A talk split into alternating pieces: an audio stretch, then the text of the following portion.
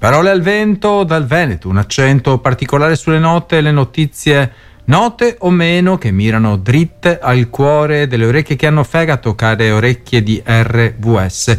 Le notizie di oggi sono più o meno queste, come più o meno, non puoi essere così poco preciso, ecco. Accadde oggi 24 novembre 1859, certo, accadde oggi, quindi il passato remoto del verbo accadere. Accadde il 27 novembre 1895, un inganno dunque. Il 27 novembre 1895 infatti Alfred Nobel, chimico svedese noto per l'invenzione della dinamite, ha redatto il suo testamento, istituendo appunto il premio Nobel. Il premio, alimentato da un fondo esplosivo generato dagli investimenti del suo patrimonio, è destinato a coloro che hanno contribuito in modo significativo al benessere dell'umanità nei campi della ricerca scientifica, degli studi umanistici e della pace tra i popoli. Nobel, in questo caso Alfred Nobel, specificò 5 categorie per il premio: fisica, chimica, fisiologia o medicina, letteratura e pace. I vincitori sono selezionati da diverse istituzioni come l'Accademia Reale Svedese delle Scienze e il Karolinska Institutet di Stoccolma.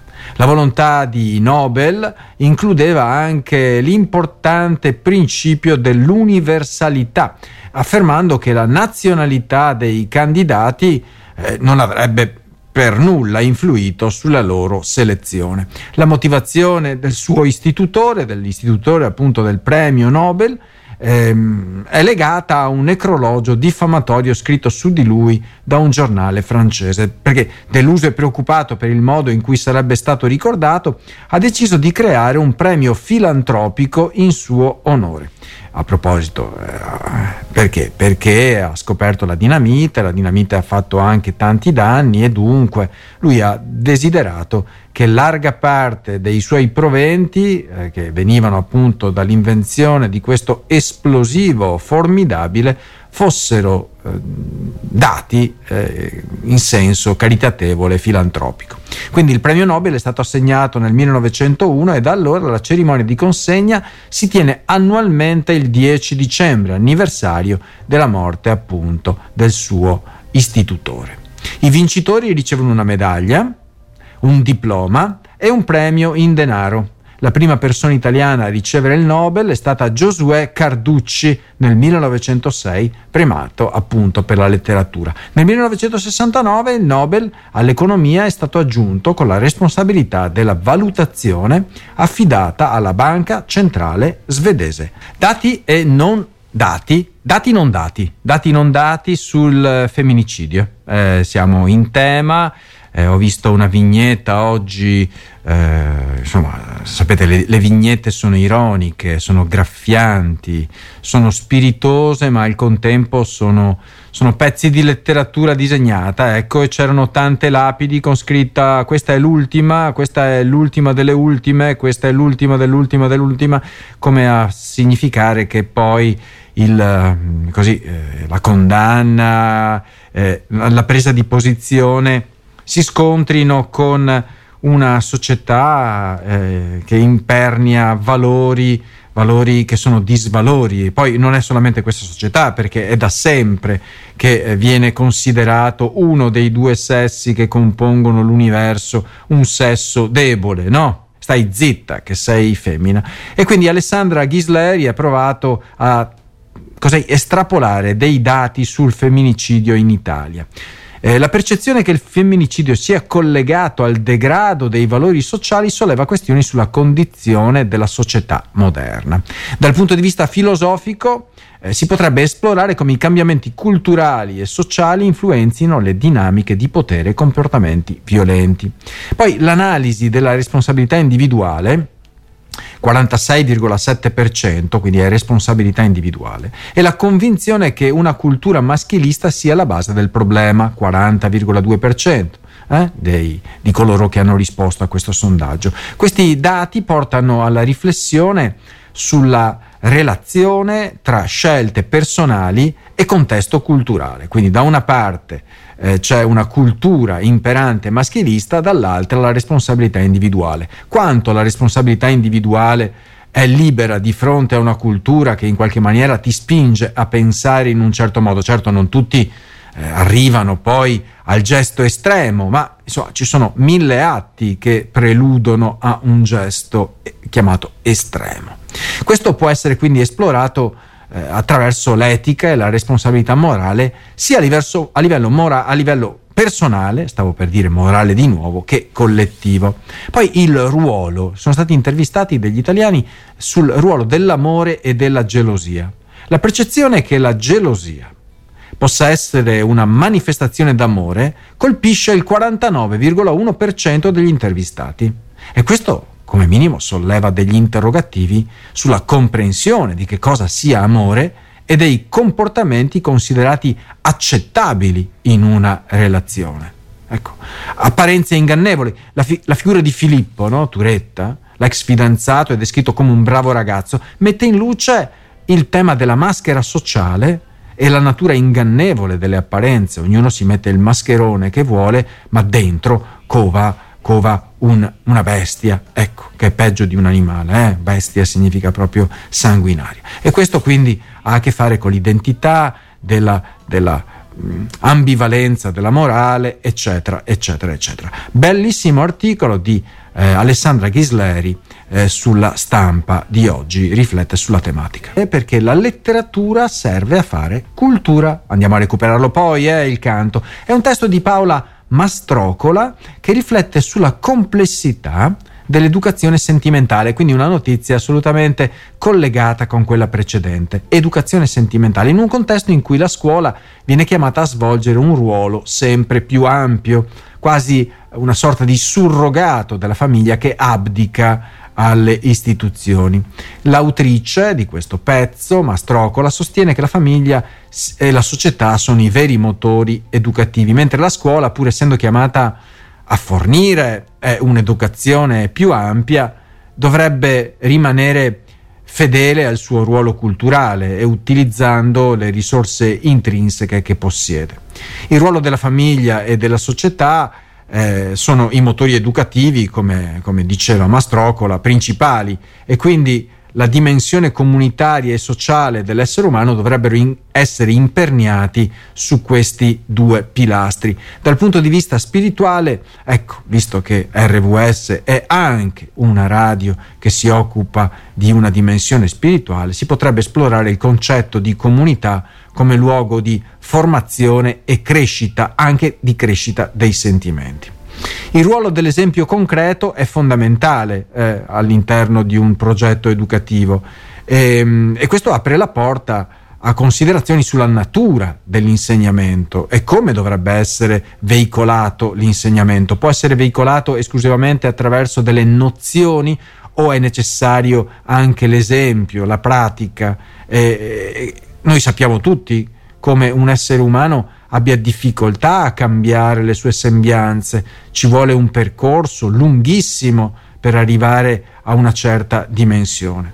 E quindi dal punto di vista, ecco, anche più profondo, si potrebbe collegare questo concetto dell'esempio e della vita concreta all'importanza di vivere con coerenza i valori professati con la bocca. Poi Mastrocola sottolinea il ruolo della letteratura.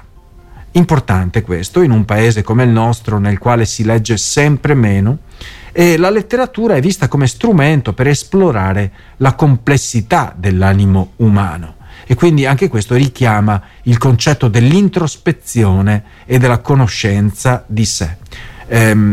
Questo processo ha a che fare con una crescita dell'individuo, con la consapevolezza di quello che siamo. I libri possono aiutarci a crescere in questa dimensione. Separate dalla nascita è un tema importante che abbiamo affrontato anche nel recente passato, ma questa è una storia davvero, davvero bella di Taco Kvitia e Ano Sartania, due gemelle separate alla nascita e ritrovatesi dopo 19 anni e questo rivela il dramma dei bambini rubati alla nascita in Georgia. Per lungo tempo Ano e Taco hanno vissuto in città diverse senza sapere l'una dell'altra dell'esistenza dell'altra o dell'una. Il destino le ha riunite quando Ano ha ricevuto un video su TikTok con una ragazza identica a lei, e dopo aver esaminato i follower su TikTok senza successo, Ano ha postato uno screenshot in un gruppo Facebook dove una compagna di Taco l'ha contattata, e quindi le gemelle si sono scritte e hanno organizzato un incontro a Tbilisi in Georgia, riconoscendosi l'una nell'altra come uno specchio. La storia di queste gemelle risale al 2002, quando Aza Shoni diede alla luce due bambine a Kirtshi, Georgia. Le neonate furono vendute dal padre e adottate separatamente da famiglie amorevoli, ma la costante sensazione di mancanza le ha accompagnate inconsapevolmente per 19 anni. La storia delle adozioni illegali in Georgia durante gli anni 80 e i primi anni 2000 emerge come un capitolo triste di questa storia, con un fiorente mercato alimentato da un'economia in crisi e dalla guerra civile. Tamuna Museridze, fondatrice del gruppo Vezzeb, che significa sto cercando, su Facebook, ha condotto ricerche approfondite sulla questione. Il gruppo ha raggiunto oltre 230.000 membri e Tamuna ha risolto il primo caso nel 1981. La testimonianza di un ragazzo alla ricerca della madre biologica ha portato alla luce la pratica diffusa delle adozioni illegali direttamente veicolate da medici, infermieri, giudici e notai. Quindi la storia di Tamuna, ex giornalista televisiva anch'essa adottata, ha ispirato più di 700 famiglie a trovare il modo per riunirsi. Che bello e che brutto. Dal dramma alla gioia ci sono voluti 19 anni per queste due gemelle nate nel 2002 e recentemente si sono ritrovate e incontrate. Intanto parole al vento dal Veneto, e non poteva mancare una notizia legata al Veneto, alla Venezia orientale. Venezia non è solamente la città, ma era un ducato importante, no? I doge che una repubblica, il doge governava su un territorio molto ampio, ma anche prima della Serenissima c'era l'impero romano, e quindi ci sono diverse vestigia che lo ricordano. Il territorio a est di Venezia ha radici dunque salde in laguna, e uno sguardo rivolto verso l'Illiria, l'Istria, la Dalmazia, la Grecia e la Turchia, e questo ha giocato un ruolo cruciale nei traffici e nelle vie di comunicazione, no? Si ricordi Marco Polo, che arriva fino in Cina. Specialmente via acqua si comunicava più facilmente. La presenza di fiumi risorgivi come il Lemene, il Livenza, ha fornito quindi vie di comunicazione sicure che collegavano i porti alle città principali, con darsene e magazzini per le merci di pregio e soprattutto le spezie. La Venezia orientale quindi ha iniziato a manifestare la sua centralità molto prima, durante l'età del ferro, con l'arrivo dei Veneti antichi citati da Omero nell'Iliade come alleati dei Troiani. La romanizzazione, già accennata, è stata un punto di svolta evidenziato dalle strade costruite dall'impero, come la via Postumia e la via Annia, che collegavano la pianura padana da Genova fino ad Aquileia. Bellissima la città di Aquileia, quello che ne è rimasto, i mosaici, veramente da andare a vedere. Il Museo Nazionale Concordiese di Portogruaro e il Museo di Caorle, sono andato a vederli, raccontano la storia di questa regione dalle epoche antiche fino all'epoca contemporanea.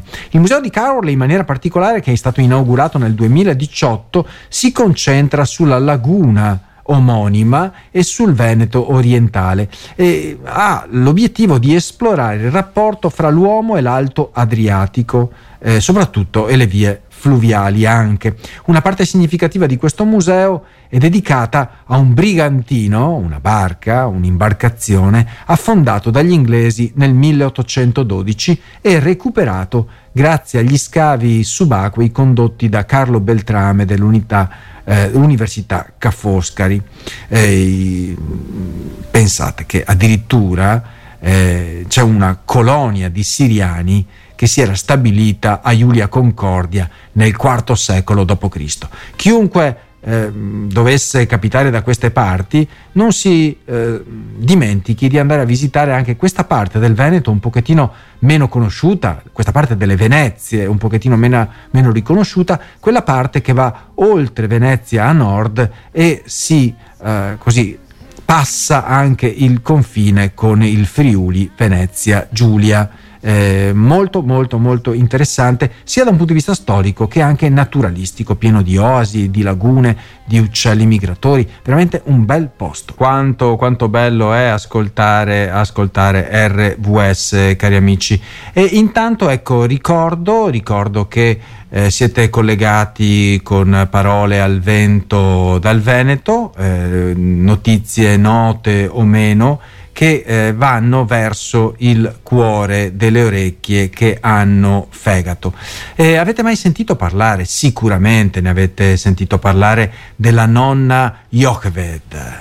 Io faccio fatica a dimenticare la nonna Yocheved, quella signora anziana riemersa è il verbo giusto, dai tunnel di Hamas dopo le 17 giorni di prigionia, che l'hanno vista appunto protagonista assieme ad altre centinaia di persone.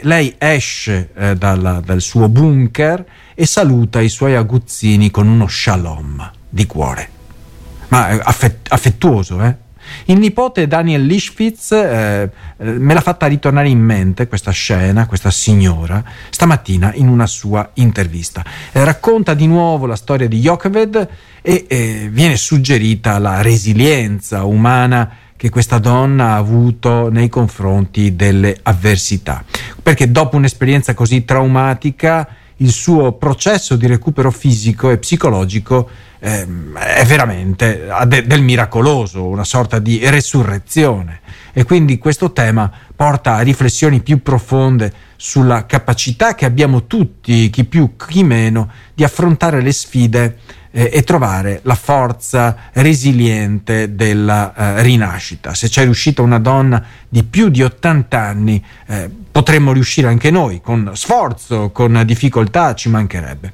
Poi la menzione del ritorno del suo kibbutz e degli amici di una vita di Yocheved e evidenzia l'importanza anche qui della solidarietà e del sostegno comunitario nelle fasi difficili della vita. Secondo il nipote questo ha aiutato moltissimo la sua nonna. Le critiche, la critica che Yocheved ha fatto nei confronti del governo e dell'esercito israeliano apre la porta a una riflessione più ampia qui in questa intervista sulle responsabilità e sulle lezioni apprese da eventi traumatici. La speranza, concludiamo con la speranza del nipote Daniel è che siano rilasciati tutti gli ostaggi e ci possa essere un cessato il fuoco per liberare più persone possibili da questa tragedia. E questo tema quindi ci aiuta a riflettere anche sull'obiettivo della nostra radio, che è quella di diffondere il sentimento di speranza, che non è uno sperare vuoto, ma uno sperare certo, uno sperare operoso, ognuno nel suo ambito.